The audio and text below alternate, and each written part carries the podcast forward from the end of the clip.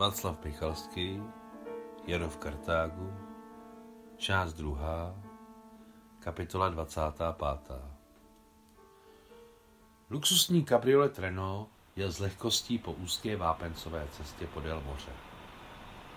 Na příštím kopečku se opět ve výhledu objevila bílá a modrá bizerta, tolik podobná Sevastopolu.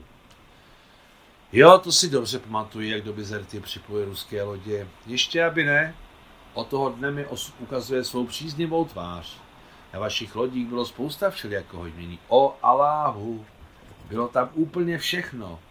Obchodem s tímto majetkem jsem začínal svou kariéru. Vypravil jsem několik karavan do pouště a úspěšně obchodoval s beduíny.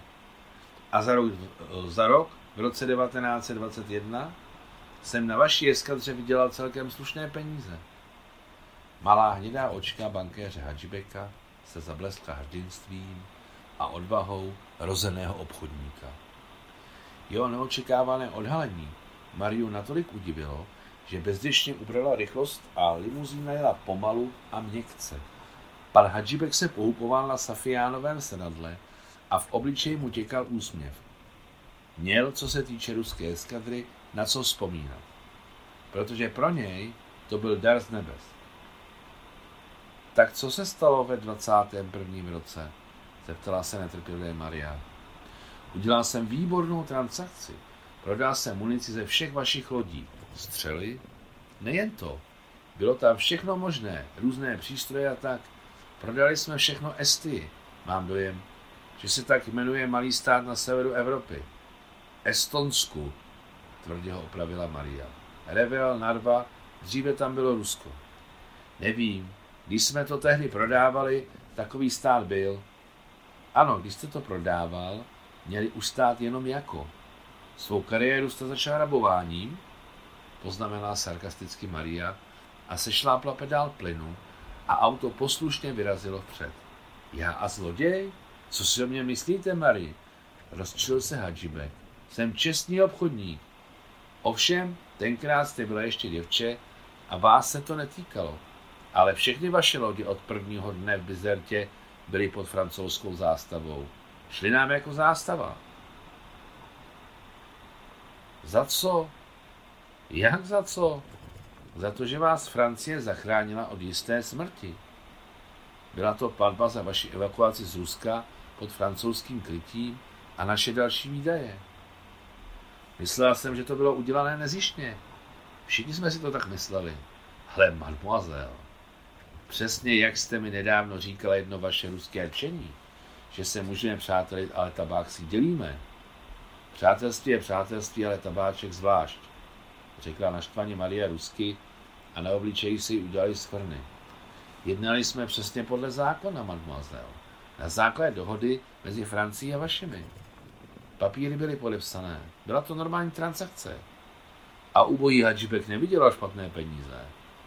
Uchechnul se lstivě bankéř a zavrtěl se na Safianovém sedadle.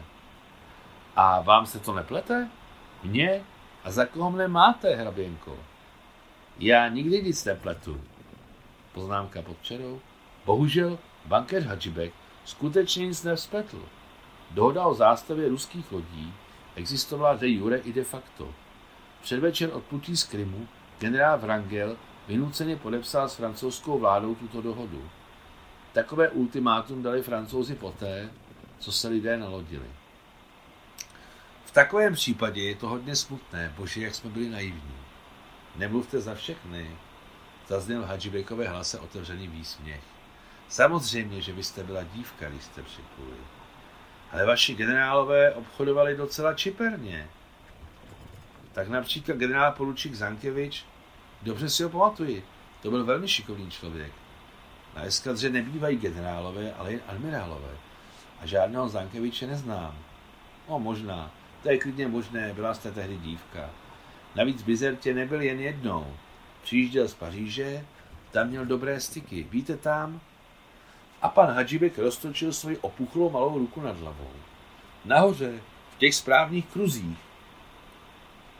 V Maríně paměti se myhla vzpomínka na nějakého ruského generála, který skutečně přijížděl z Paříže a kterého admirál Strýček Paša velel nepouštět na lodě. Ano, něco tam bylo, řekla zaraženě. Mám pocit, že to byl nějaký podvodník. Ale proč to říkáte, malý? Byl velmi vytrvalý, byl to skutečný obchodník. Velmi úspěšně připrav, přepravil do Francie tři vaše ledoborce. Poznámka počarou, řeči o ledoborcích Vsádník, Gajdamak a Ilje Modomec.